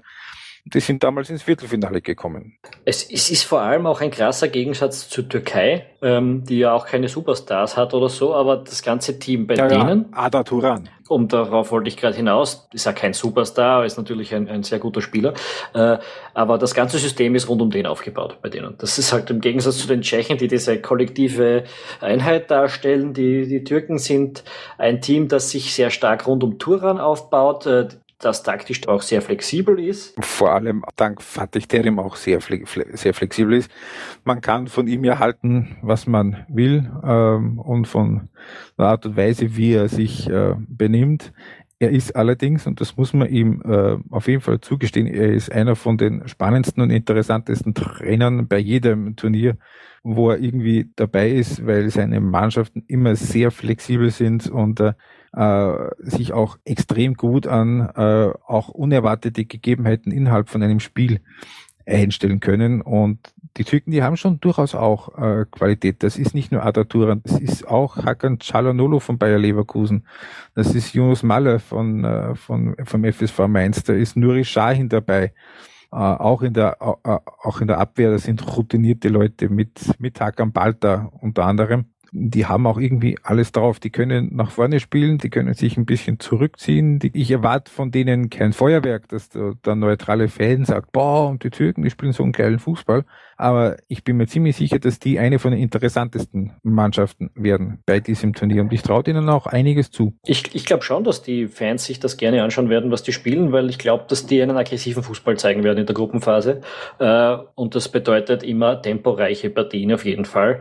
Ähm, und ja, mal schauen, wie sich das im Endeffekt ausgeht. Ich, ich sehe die Spanier in der Gruppe natürlich vorne. Ich sehe die Kroaten irgendwie so auf Platz zwei schweben. Äh, und ich würde sagen, es geht zwischen den Türken und den Tschechen dann irgendwie so in, im letzten Spiel um Platz drei. Aber ist ein bisschen, also kann auch alles ein bisschen anders kommen, außer die Spanier. Ähm, das ist eine, eine ganz haarige Gruppe zum Tippen. Also ich gehe mit dir mit. Also die Spanier, die werden, die werden da Gruppensieger werden, aber es würde mich nicht wundern, wenn die, äh, die Tschechen, die Türken und die Kroaten am Schluss alle bei drei Punkten sind. Tut mir echt schwer, dass ich mich da auf was festlege. Jetzt würde ich sagen, dass die Türken Zweiter werden, die Kroaten Dritter und die Tschechen Vierter. Aber ohne Überzeugung. Gut, äh, zwei Gruppen bleiben uns dann noch übrig. Eine davon heißt Gruppe E und dort spielen Belgien, Italien, Irland und Schweden. Die erste Mannschaft, über die wir da jetzt reden, das sind die Belgier von Mark Wilmots. Äh, das ist längst kein Geheimtipp mehr. Das hat mittlerweile jeder der sich auch nur ansatzweise für Fußball interessiert, mitbekommen, dass das ein ziemlich wahnsinniges Team ist ein wahnsinnig starkes Team, ein extrem gut besetztes Team, eigentlich bis auf wenige Ausnahmen so ziemlich auch auf jeder Position. Die einzigen es sind so ein bisschen die Außenverteidigerpositionen. Also es ist jetzt nicht so, dass die, die dann da spielen werden, schlechte Spieler sind, aber sie sind halt eher Innenverteidiger als Außenverteidiger. Aber überall sonst ist da Qualität ohne Ende fast vorhanden, vor allem eben im, äh, in der zentralen Verteidigung und im Mittelfeld. Da können sie eigentlich aufstellen, wen, wen sie wollen und wen sie mithaben. Die sind alle echt stark und vor allem, die sind auch äh, in der über, überwiegenden Mehrheit äh, noch gar nicht alt. Nein, also wenn wir da reden von einem Eden Hazard, wir reden da von einem Kevin De Bruyne, äh, von, von einem Divock Orishi, von einem Romelu Lukaku. Dries Mertens von Napoli, Yannick Carrasco, der jetzt im Champions League Finale das Tor gemacht hat. Musa Dembele von, von, von, von Tottenham, da wird es wahrscheinlich sogar der Marwan Fellaini einigermaßen schwer haben, dass er da das ist eine Startform von Nein, ich, ich, ich, rechne nicht damit, dass der Maran Verleni spielen wird. Da gibt es ja auch noch ganz andere Menschen, also Nainggolan von Roma und so weiter und so fort. Also äh, prinzipiell in jeder Position top besetzt. Äh, junge Mannschaft, super, glaube ich, anzusehen. Die haben bei der WM in Brasilien, glaube ich, ein bisschen Schiss vor der Hitze gehabt und deshalb ihren Spielstil ein bisschen verraten. Und ein bisschen Schiss vor der eigenen Courage, habe ich den Eindruck gehabt. Ja, ich glaube, das wird diesmal nicht mehr besser sein. Aber, aber auf der anderen Seite, die haben auch in Brasilien vor zwei Jahren in keinem einzigen Spiel wirklich voll überzeugt und sind trotzdem ins Viertelfinale gekommen und haben auch da nur knapp verloren gegen den späteren Finalisten. Also wenn die ähm, das auspacken, was sie können, dann würde ich sagen, dass die auch jeden schlagen können. Ja, definitiv. Ich meine, das geht ja auch bis dahin. Die haben zwei super Torhüter mit dem Thibaut Courtois und mit dem Simon Mignolet, der jetzt bei Liverpool zwar keine super Saison hatte, aber trotzdem ein äh, extrem patenter Tormann ist. Äh, was ein bisschen ein Problem für die Belgier sein könnte, ist natürlich die Verletzung von Vincent Compagnie. Ist jetzt prinzipiell am ersten Blick kein Riesendrama für die Belgier, weil die halt so viele super Innenverteidiger haben mit, mit Vertongen, mit Alderweireld, mit Vermalen und so weiter. Äh, aber sowohl Kompanie als auch die Backups fallen im Prinzip aus. Ähm, und da wird es dann in der Verteidigung vielleicht ein bisschen dünn. Vor allem auf der Rechtsverteidigerposition. Also ich gehe jetzt mal davon aus, ähm, äh, dass Alderweireld von, von Tottenham, der eigentlich rechts außen spielt, im Nationalteam nach innen rückt. Und da wird es dann ein bisschen dünn auf der auf der Position dann, in der Rechtsverteidigerposition. Da gibt es noch einen Laurent Simon, äh, den Glatzkopf von Montreal, der da spielen kann. Aber wenn es eine Schwachstelle wirklich gibt, dann kann es sehr, sehr gut sein, dass das die Position Rechtsverteidiger ist, der dann mit der Qualität von der restlichen Mannschaft nicht ganz mit kann. Ja, und eben halt auch Linksverteidiger, ein Linksverteidiger, der nicht so aggressiv ausrückt, weil er halt keiner ist mit, mit Jan Vertongen. Äh, muss man auch sehen, dass das sind die taktischen Schwachstellen auch von Belgien, dass dieser Raum vor den Außenverteidigern sehr oft aufgehen könnte. Äh, und Teams, die taktisch sehr gut geschult sind, und wir werden gleich auf eines zurückkommen, die das, dass das ist. Äh, und im Übrigen, da hat Marc Wilmots in Belgien nicht den besten Ruf, was äh, taktische Beweglichkeit angeht. Die werden halt aber sowas ausnutzen können, nehme ich an. Ähm, das ist vielleicht die Schwachstelle der Belgier kommen wir zu dem Gegner, der denen taktisch sehr unangenehm werden kann. Und das sind natürlich die Italiener. Die wissen auch, glaube ich, selbst nicht so richtig, wo sie stehen. Ich plaudere jetzt mal ein bisschen äh, privat. Äh, mein, mein Chef ist ein glühender Italien-Fan. Ähm, und der sagt, in Wahrheit freut er sich schon mehr oder weniger aufs Achtelfinale, weil da kann er sich das Turnier ganz ohne Stress anschauen, äh, ohne Nervenstress, weil seine Italiener dann nicht mehr dabei sein werden. Ganz so schlimm steht's um die Squadra Azzurra dann jetzt dann wahrscheinlich doch nicht, aber von einer Bestform und einer äh, absoluten unglaublichen Weltklasse-Besetzung äh, sind die Italiener da doch äh, mittlerweile schon ein Stückchen entfernt. Ja, es ist wahrscheinlich das namenloseste Italien-Team seit langer Zeit, so würde ich das sehen. Aber es ist trotzdem extrem viel Qualität drinnen. Also da fehlt jetzt zwar irgendwie ein, ein, ein, ein Weltklasse-Stürmer, den schon jeder kennt, aber ich meine, dann ist da halt Graziano Pelle von Southampton mit, der schon wahnsinnig gut ist. Oder dann hast du halt immer noch die Verteidigung von Juventus Turin da hinten drin stehen. Aber im zentralen Mittelfeld, da wird es Pro Probleme geben, weil Verratti wird ausfallen, ist nicht dabei, Montolivo fällt aus, ist nicht dabei und Marquisio fällt aus, ist nicht dabei. Äh, und das ist ähm, durchaus nicht unwahrscheinlich, dass das genau die drei sind, die eigentlich in der Mittelfeldzentrale gespielt hätten. Und da wird es jetzt ein bisschen dünn schon. Also da reden wir jetzt von De Rossi und Thiago Motta. Ja, das sind keine schlechten, ist schon klar, aber die sind 33 und 32 waren nie die schnellsten. Äh, und äh, wenn da Gegner daherkommen, die da richtig Druck machen und das äh, vor allem die Belgier, die könnten der Zentrale von Italienern schon ganz, ganz große Schwierigkeiten bereiten. Ja, aber es gibt dann auch noch einen Candreva und einen, einen Giaccherini. Das sind brave Arbeiter, aber das ist jetzt. Ja, aber das könnte vielleicht auch genügen. Also dass die Qualität in dem Fall dann halt woanders herkommt oder über die taktische Geschlossenheit mal, halt mal kommt bei den Italienern, äh, würde ich jetzt nicht ausschließen. Und was halt dazu kommt, ist natürlich gegen Belgien ähm, wird schwer, glaube ich, aber mh, hm, die anderen Gruppengänger sind ja jetzt nicht so viel besser, dass man da Furcht haben muss. Sind nicht viel besser, aber wenn ich da äh, die Stimmungslage von äh, meinem Herrn Vorgesetzten äh, in wenigen Worten wiedergebe, dann sagte die äh, Iren, das ist eine unglaublich schwer zu spielende Gruppe und die werden äh, den Italienern mit Körperlichkeit reinkommen und die werden nicht viel selbst fürs Spiel machen. Und ähm, bei den anderen, die da noch in der Gruppe sind, die haben halt einen Ibrahimovic, äh, der gegen Italiener immer gut spielt. Aber bleiben wir mal bei den Iren. Äh, die Iren, das ist jetzt äh, die nächste Mannschaft, von den, äh, von den britischen Inseln mit einem, äh, mit einem ganz deutlichen England, Schrägstrich Premier League Einschlag im Kader. Sind ja doch einige dabei, ähm, also bis auf Schottland alle. Äh, was ist von denen zu halten, von den Iren? Ähm, ich erwarte mir nicht viel von den Iren. Die sind im Gegensatz zu den Nordiren ähm, kein besonders interessantes Team. Sie haben individuell nicht die ganz große Qualität. Äh, sie haben keinen Anspruch, ein Spiel zu machen, aber auch irgendwie, naja gut, sie haben Shane Long vorne, der kann natürlich jederzeit im Counter gefährlich werden. Ähm, aber äh, es ist, da ist jetzt irgendwie nicht so ähm, eine Einheit da, wo der man sagt, die kann einer guten Mannschaft wirklich gefährlich werden. Äh, die haben schon vor. Haben ja auch nur in der Qualifikation die Deutschen besiegt mit 1 zu 0. Ja, gut, das hat fast jeder geschafft. ähm, na, natürlich es sind, die sind dabei, es ist eine Europameisterschaft, es sind kein ganz wertloses Team, aber ich glaube nicht, dass die für die Top 2 in Frage kommen. Ähm, dafür ist einfach irgendwie zu wenig spielerischer Anspruch in dieser Mannschaft.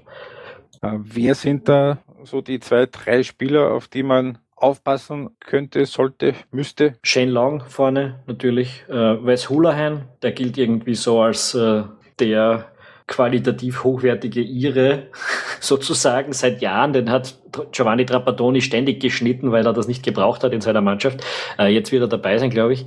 Ähm, er ist dabei im Kader, ja. Ja, und, und ich meine, er wird auch spielen. Äh, und ja, äh, das ist dann auch schon fast, äh, da, da, muss man sich jetzt irgendwie niemanden ganz groß merken, glaube ich. Zum Thema Spieler merken, ähm, da haben die Schweden einen, ich habe ihn vorhin schon angesprochen, den merkt sich jeder. Ibra, von ihm abgesehen, gibt's mittlerweile doch ein paar Junge. Schweden ist amtierender U21-Europameister. Das sind äh, einige auch dabei aus der Mannschaft. Also Stürmer John Guidetti ist da dabei und der zentrale Mittelfeldspieler Oskar Hiljemark und der Flügelstürmer Emil Fußberge und Innenverteidiger Viktor Lindelöw. Die werden auch vermutlich relativ alle spielen. Ähm, aber wird das reichen als quasi das Plus 10 bei Schweden von Ibrahimovic plus 10? Kann das reichen, dass da die Schweden vielleicht auf den zweiten Platz springen? Ich glaube nicht und ich glaube, das Problem ist tatsächlich Ibrahimovic, ähm, der halt fordert, dass das System auf ihn abgestimmt ist, der auch irgendwie durch seine Klasse rechtfertigt, dass das System auf ihn abgestimmt ist und das hindert halt dann doch die Entwicklung der anderen Mannschaftsteile ein bisschen. Das ist zwar schon ein schon Potenzial drin. Ich meine, wir erinnern uns an einen Spieler wie, wie äh, Durmas, der durchaus auch über die Außen, äh, Außenposition Probleme machen kann und, und, und äh, wie ist der zweite? Zengin. Er, er, er kann Zengin. Ja, äh, da könnte man eine fluide, gute Mannschaft draus basteln, aber dadurch, dass Ibrahimovic halt diese dominante Figur ist, ähm, haut das alles nicht so hin. Ich glaube, dass das den Schweden nicht zum Vorteil gereicht und wenn er sich nicht noch irgendwie wehtut, der große Mann, äh, wird das ein Problem. Ja, man kann davon ausgehen, also er äh, kokettiert und er legt sich nicht fest, aber man kann wahrscheinlich davon ausgehen, dass äh, Slatan nach der Europameisterschaft das äh, Trikrono-Trikot äh, vermutlich eher für immer ausziehen wird. Naja, der wäre beim nächsten Turnier, glaube ich, 36. Wäre beim nächsten Turnier 36. Äh, die Schweden haben, wie gesagt, sie haben einige echt gute Junge. Auch Kim, Kim Schellström wird nach dem Turnier aufhören. Der ist 33, der ist bei GC Zürich mittlerweile. Hat man auch nicht so auf dem, auf dem Radar.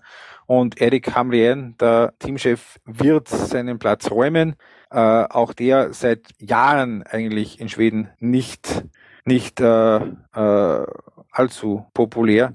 Da wird kommen der Mann, der den IFK Norrköping überraschend zum, zum Meister gemacht hat. Äh, die Schweden, die haben, würde ich schon sagen, so, zwei, äh, so 2018, 2020 haben die durchaus äh, wieder eine Mannschaft, wo man ums Viertelfinale mitspielen wird können. Diesmal nicht, bin ich mir relativ sicher. Ähm, also Tom, dein Tipp, die Gruppe E, wie geht sie aus? Äh, ich sag, da wird Italien trotz allem sich durchsetzen. Die werden das direkte Duell mit Belgien äh, irgendwie rausgrinden, dass sie das gewinnen oder so. Äh, Belgien wird natürlich Zweiter, die beiden Mannschaften werden problemlos aufsteigen. Ähm, ich sag, es wird schon im ersten Spiel sich entscheiden, wer dann Dritter wird. Da spielt Irland gegen Schweden. Wer das erste Spiel gewinnt, ist dann Dritter. Tja, das würde ich lachen, wenn es unentschieden ausgeht. Ähm, ich glaube, dass Belgien Gruppensieger wird, Italien wird Zweiter, die Schweden werden Dritter und Irland wird Vierter werden. Wenn's ohne, aber wenn es unentschieden ausgeht, möchte ich noch dazu sagen, ist auch wurscht, weil dann werden die beide mit einem Punkt ausscheiden. Und damit wissen wir, äh, dass es nur noch eine Gruppe gibt, über die wir nicht gesprochen haben und den Hörern aus Österreich, von denen wir, glaube ich, ein oder zwei haben, wird aufgefallen sein, dass die österreichische Gruppe noch fehlt. Gruppe F, Portugal, Island, Österreich und Ungarn. Die beste Gruppe der Welt. Fangen wir an mit Portugal, weil das ist das Top-1-Team. Das ist die Mannschaft von Fernando Santos, seit irgendwann mitten in der Qualifikation, nachdem man sich am Anfang relativ blamiert hat. 0 zu 1 daheim gegen Albanien. Hinten nach hat es dann wieder ganz gut funktioniert, zumindest von den Ergebnissen her. Die Mannschaft ist prinzipiell technisch gut, aber das war es auch schon. Es ist alternd, eine alternde Mannschaft, wo sehr viel äh, Last auf den Schultern von, von Cristiano Ronaldo natürlich abgelegt wird. Und bei dem hat man jetzt zuletzt am Ende der Saison doch gesehen, dass er äh, nicht fit ist. Bin gespannt, wie sich das bis zum Turnier noch entwickeln wird. Ansonsten ist Portugal äh, mittlerweile jetzt eine einigermaßen zweigeteilte Mannschaft ähm, von Ronaldo abgesehen. Also Portugal war auch in den letzten zehn Jahren, äh, obwohl Ronaldo natürlich alles da überstrahlt hat, nie ein One-Man-Team. Äh, das ist auf jeden Fall so äh, zu festhalten. Es ist äh, bei den Portugiesen so, dass sie eine extrem alte Abwehr haben.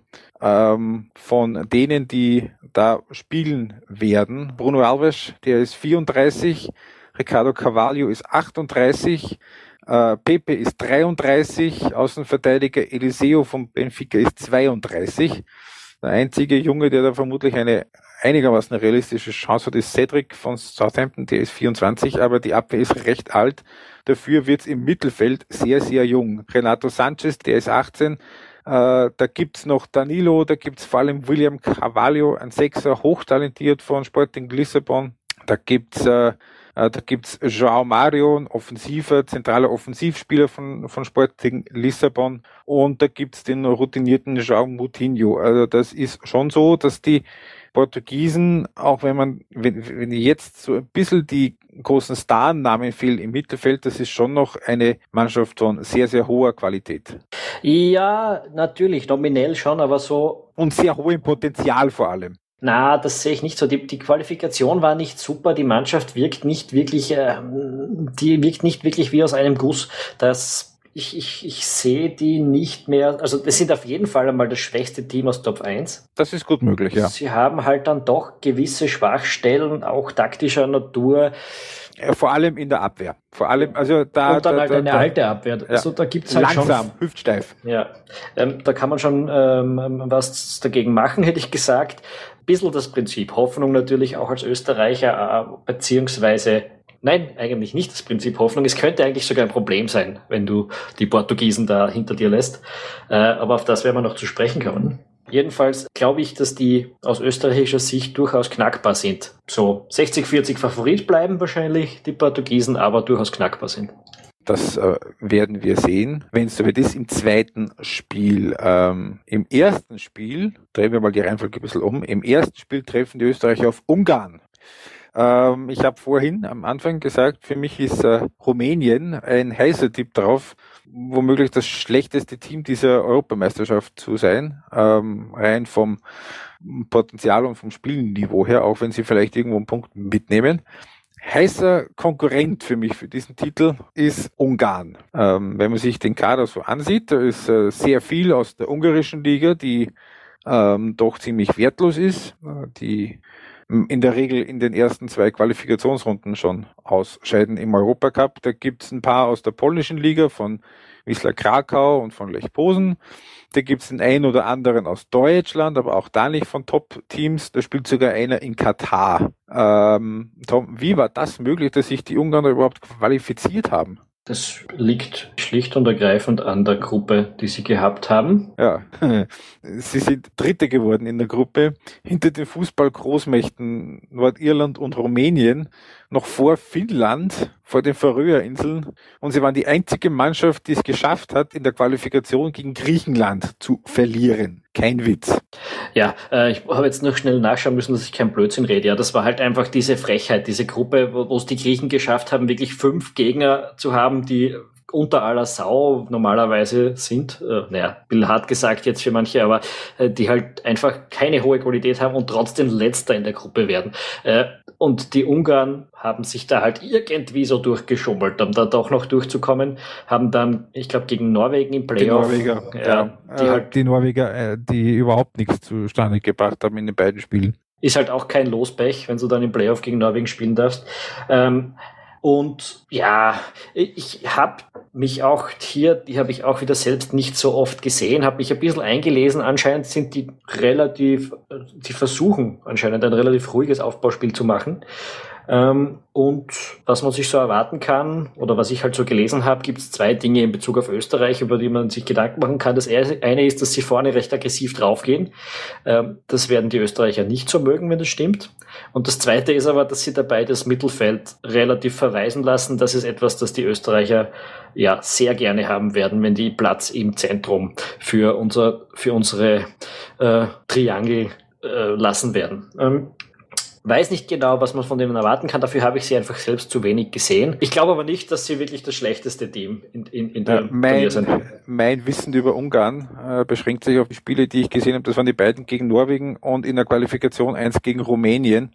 Ähm, wobei ich gestehen muss, das Ding gegen Rumänien, das habe ich noch 60 Minuten ausgehalten. Gegen die Norweger, sie waren äh, die weniger schlechte Truppe. Also, sie sind schon gegen die Norweger auch verdient weitergekommen, aber auch deshalb, weil die Norweger echt überhaupt nichts zustande gebracht haben, äh, weil sie den Norweger auch äh, kommen äh, lassen haben. Und wenn die Norweger se- selbst was machen müssten, dann geht's eigentlich nicht. Und ähm, die Österreicher, die können durchaus selbst was machen mit dem mit dem Ball und darum glaube ich auch, dass da die äh, Ungarn ähm, schon klarer Außenseiter sein werden gegen Österreich. Ähm, auch ein großer Außenseiter. Kommen wir zum äh, Na, ein, Wort, ein Wort würde ich noch gern sagen. Die Sache ist halt die, dass die Österreicher noch nie bei so einem Turnier waren, die, die Mannschaft, die da jetzt auflaufen wird. Und das ist das Eröffnungsspiel. Da es wird Nervosität eine größere Rolle spielen. Ja, ja, aber das ist ja bei den Ungarn genauso. Ja, eh, aber die müssen ja das Spiel nicht unbedingt machen und die Österreicher bräuchten halt dann diese Präzision, um gegen diese auch offensichtlich sehr aggressiv spielende Mannschaft irgendwie durchzukommen. Ob da die Präzision dann da ist, werden wir sehen. Ich hoff's. Ähm, aber ich glaube schon, dass das unangenehm werden kann. Es könnte helfen, wenn wir da wieder nach vier Minuten so ein Tor geschenkt bekommen, wie das im Test gegen Malta war. Also das könnte sicher helfen, auch so zum Beruhigen von den Nerven.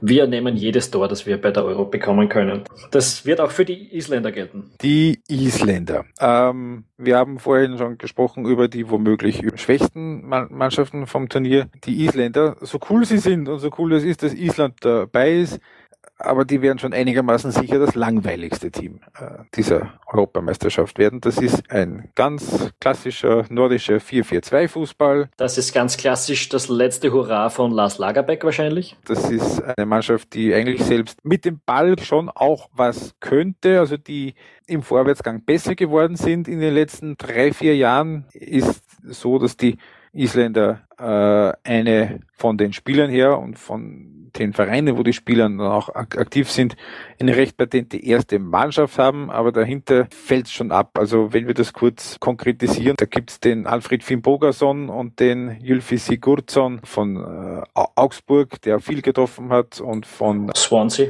Da gibt's den Birke Bjarnason von Basel, da gibt's den Aaron Gunnarsson von Cardiff City, der Emil Halfredsson von Udinese Calcio, so, aber wenn die nicht spielen, wenn die ausfallen, wenn sich die wehtun, wenn die gesperrt sind, da sind wir dann sofort bei Vereinen, wo die herkommen, wie Odense, wie Sünsfall und wie Hammarby. Ähm, die Isländer sind extrem ungut zu, zu spielen. Es ist unglaublich schwierig, denen Tore zu schießen, eben weil die Räume so eng machen. Auf der anderen Seite musst du aber immer aufpassen, dass du denen nicht in einen Konter rennst, weil da haben sie eine irrsinnige Qualität. Das haben in der Qualifikation die Gegner schon sehen müssen. Also die haben die Türkei geschlagen, die haben die Holländer zweimal besiegt, die haben auch gegen die Tschechen gewonnen. Aber wenn sie selbst was tun müssen, also die haben gegen Kasachstan und gegen Lettland daheim unentschieden nur gespielt, ähm, das äh, kann man schon auch als Hinweis darauf sehen, dass sie, wenn sie selbst aktiv werden müssen, dass da auf einmal mit dem, mit dem Glanz aus dem hohen Norden recht schnell vorbei ist. Denen ist überhaupt zum Ende der oh, Qualifikation ein bisschen die Luft ausgegangen. Neben diesen zwei Unentschieden zu Hause gegen die doch schwächsten Gruppenmannschaften hat es dann auch in der Türkei noch eine Niederlage gegeben. Äh, also sicher kein unverwundbares Wobei man dazu sagen muss, dass da, dass es da für die Türken um alles gegangen ist und für die Isländer um gar nichts mehr. Ja, aber trotzdem, also zwei Punkte aus den letzten drei Spielen ist jetzt nicht berauschend. Und ich meine, Island gar nichts ist nicht wahr. Die hätten auch Gruppensieger werden können. Ja, das wäre nett gewesen, aber qualifiziert war, waren sie vorher schon. So oder so natürlich ein unangenehm zu spielendes Team. Wir haben das auch gesehen. Wir haben vor, vor zwei Jahren, also wir Österreicher, ich vor allem, äh, gegen die Isländer gespielt, ein Freundschaftsspiel, da hat es ein 1 zu 1 gegeben. Ähm, auf beiden Seiten haben aber die besten Spieler gefehlt, muss man auch sagen. Österreich hat da gespielt ohne Fuchs, Alaba, Baumgartlinger und Hanig.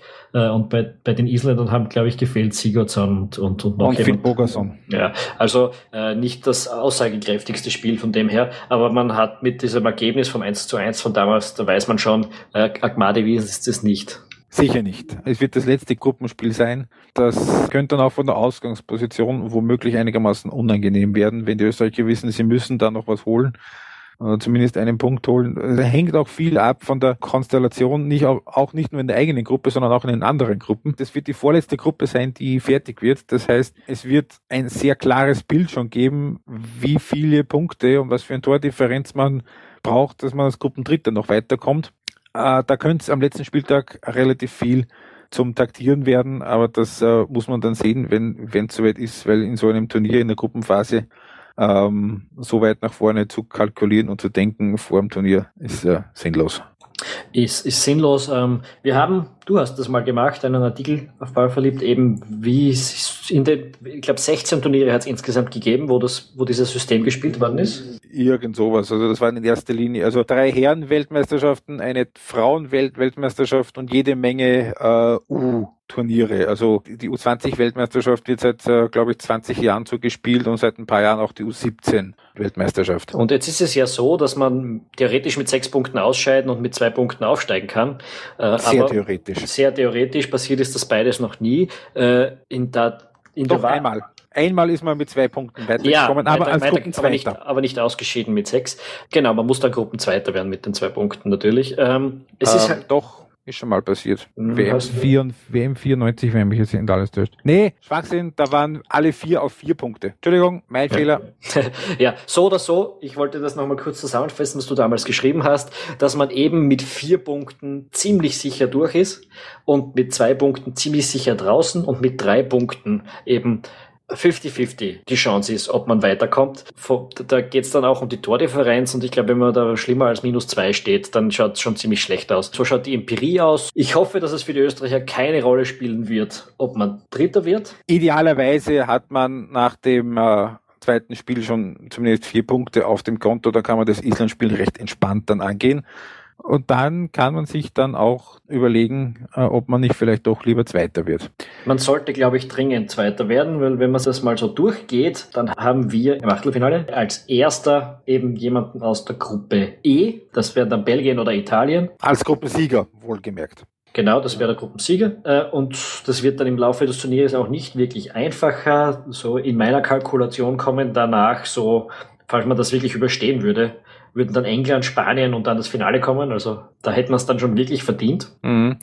Wenn man Zweiter wird in der Österreich-Gruppe, da reden wir von Wales zum Beispiel. Oder womöglich Russland, Slowakei, wenn es ganz blöd läuft, England. Aber es ist schon damit zu rechnen auf jeden Fall, dass man als Gruppenzweiter paradoxerweise aus der Österreich-Gruppe das leichtere Achtelfinale hat als als Gruppensieger. Exakt. Und ähm, ja gut, Gruppendritter sollte man nicht werden. Ich glaube, dann spielt man äh, gegen den Sieger aus der Deutschland und aus der das, die zweite Variante wäre dann die Spanien-Gruppe. Also vermutlich sollte Österreich als Gruppendritter weiterkommen, geht's ziemlich, würde es ziemlich sicher gegen, gegen Deutschland oder gegen Spanien. Ja, dann, dann könnte man sagen, juhu, wir haben das Achtelfinale erreicht. Ähm, aber mir auch nicht. Ja, in, in, in, der, in Wahrheit ist es ja so, dass wenn wir nicht Zweiter werden, äh, wäre alles andere als ein Ausscheiden im Achtelfinale schon eine Sensation. Können wir durchaus so sagen, ja. Und ja, als Zweiter kann man jetzt auch nicht vom Viertelfinale ausgehen, aber es wäre zumindest machbar. Es wäre nicht völlig aussichtslos. Und damit zum äh, krönenden Abschluss kommen wir zum ÖFB-Team, das äh, zum ersten, ersten Mal seit 18 Jahren sich äh, aus eigener Kraft für ein Turnier qualifiziert hat, nach einer großartigen Qualifikation mit einer recht klaren ersten Formation. Gerade das, Tom, dass man eigentlich zumindest zehn Plätze einigermaßen fix hat, einigermaßen fix weiß, wer da wo spielt, ein Vorteil für die Österreicher, einfach weil sie eingespielt sind. Ja, glaub schon. Also wenn man mal eine Mannschaft hat, die so funktioniert, dann ist das sicher kein Nachteil. Wer ist bei dir der Elfte? Hanig? Die eine Position, wo ich mir nicht hundertprozentig sicher bin, ist derzeit der Innenverteidiger neben Dragovic. Ach so, okay, aber auch keine Problemstelle.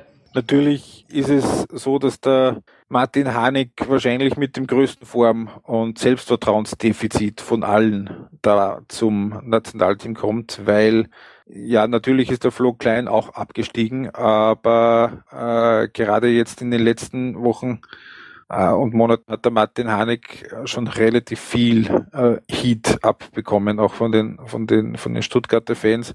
Wenn er gespielt hat, was selten der Fall war, dann hat er nicht gut gespielt und das merkt man ihm auch an. Das ist gerade auch bei einem Spieler wie ihm, die sehr viel auch vom, vom Selbstvertrauen leben, von der Wucht und vom Willen, könnte da Martin Hanig durchaus im Laufe des Turniers zu einem Wackelkandidat werden. Mal schauen, wie man das auch noch hinbekommt in den verbleibenden, ähm, zum Aufnahmezeitpunkt sind es noch nicht ganz neun Tage, bis es losgeht. Ich glaube, dass alle elf Spieler mehr oder weniger feststellen, ja, der Innenverteidiger könnte der zweite Position neben Dragovic, das könnten drei verschiedene sein. Vermutlich wird es aber Martin Hinteregger ich, ich sein. Denk, ich denke auch, ja. aber es ist auch egal, weil da einfach viel Qualität da ist. Ähm, die Mannschaft weiß, was sie zu tun hat. Das ist auch, ich habe mir ein paar internationale Vorschauen durchgelesen, das sehen auch alle mehr oder weniger als die große Stärke, dass die Österreicher einfach ein klares Konzept haben, äh, die, die ganzen kleinen Sachen richtig machen äh, und keinen Unsinn machen. Man kann schon davon ausgehen, dass äh, gerade in der Vorrunde und wahrscheinlich da vor allem auch in dem einen Spiel, im ersten Spiel gegen Ungarn, äh, die deutlich größere Frage, du hast es vorhin schon angeschnitten, die deutlich größere Frage nicht ist, haben sie es von der Klasse drauf, das haben sie nämlich auf jeden Fall, sondern die mentale Seite weil sie ja natürlich schon wissen, dass äh, gerade das Ungarn-Spiel so das eine ist, dass man eigentlich auf jeden Fall gewinnen muss, weil Ungarn auf dem Papier definitiv äh, die schwächste Mannschaft ist in der in der Gruppe. Und wenn es da vielleicht einen blöden einen blöden Spielverlauf gibt, wenn es halt blöd läuft, dass sie da dann nicht die Nerven wegwerfen. Aber man muss jetzt auch sagen, dass die Mannschaft das in den letzten Jahren getan hat. Wenn es einen Rückschlag gegeben hat, hat man den weggesteckt. Das war kein großes,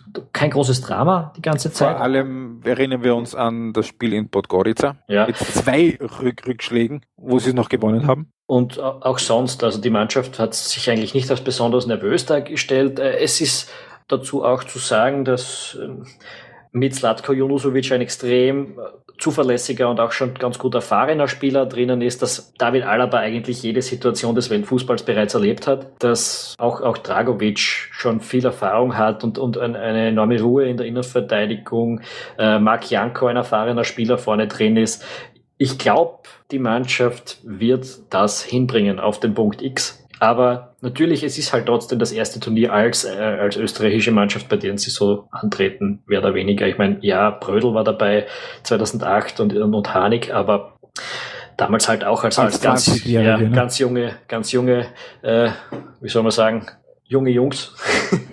ähm, aber sonst ist da halt diese Turniererfahrung, man wird sehen, wie wichtig die wirklich ist. Mal schauen. Es stimmt schon, die Isländer haben es nicht, die Ungarn haben es auch nicht. Aber natürlich auch die Isländer und die Ungarn hat, haben auch äh, die anderen und auch sie selbst nicht so die, die großen Erwartungen, wie es die Österreicher einfach nach dieser Qualifikation haben und auch auch internationale Beobachter an die Österreicher haben, weil da ist, äh, du hast es an, angesprochen, bei den internationalen Beobachtern schon eigentlich bei allen die Rede von, ja, ja, also Viertelfinale können, können die schon machen.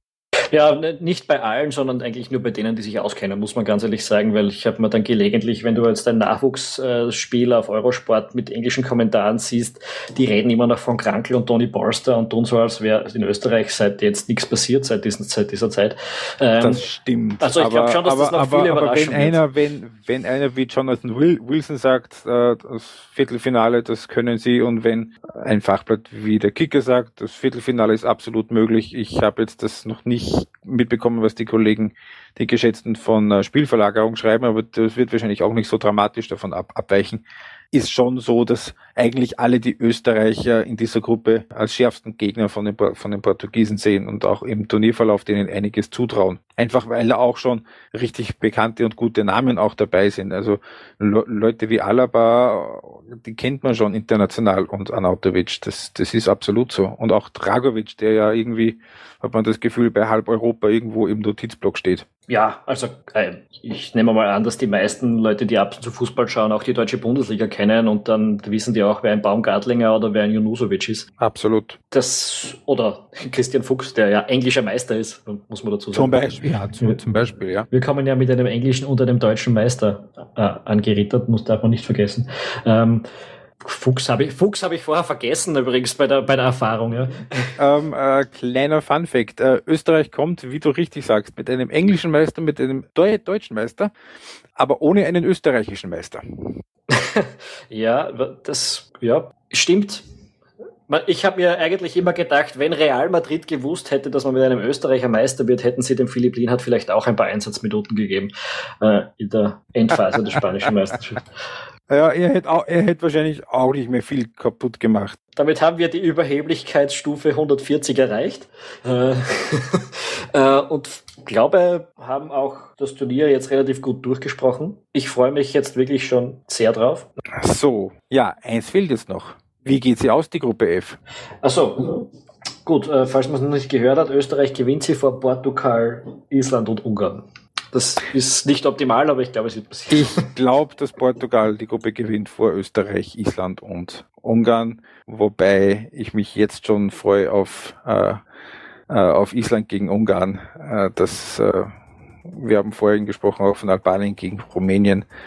Das wird Folterfußball. Das wird richtig, richtig schön. Ähm, das wird was für die Fußballästheten. Das wird lustig. Da freue ich mich drauf.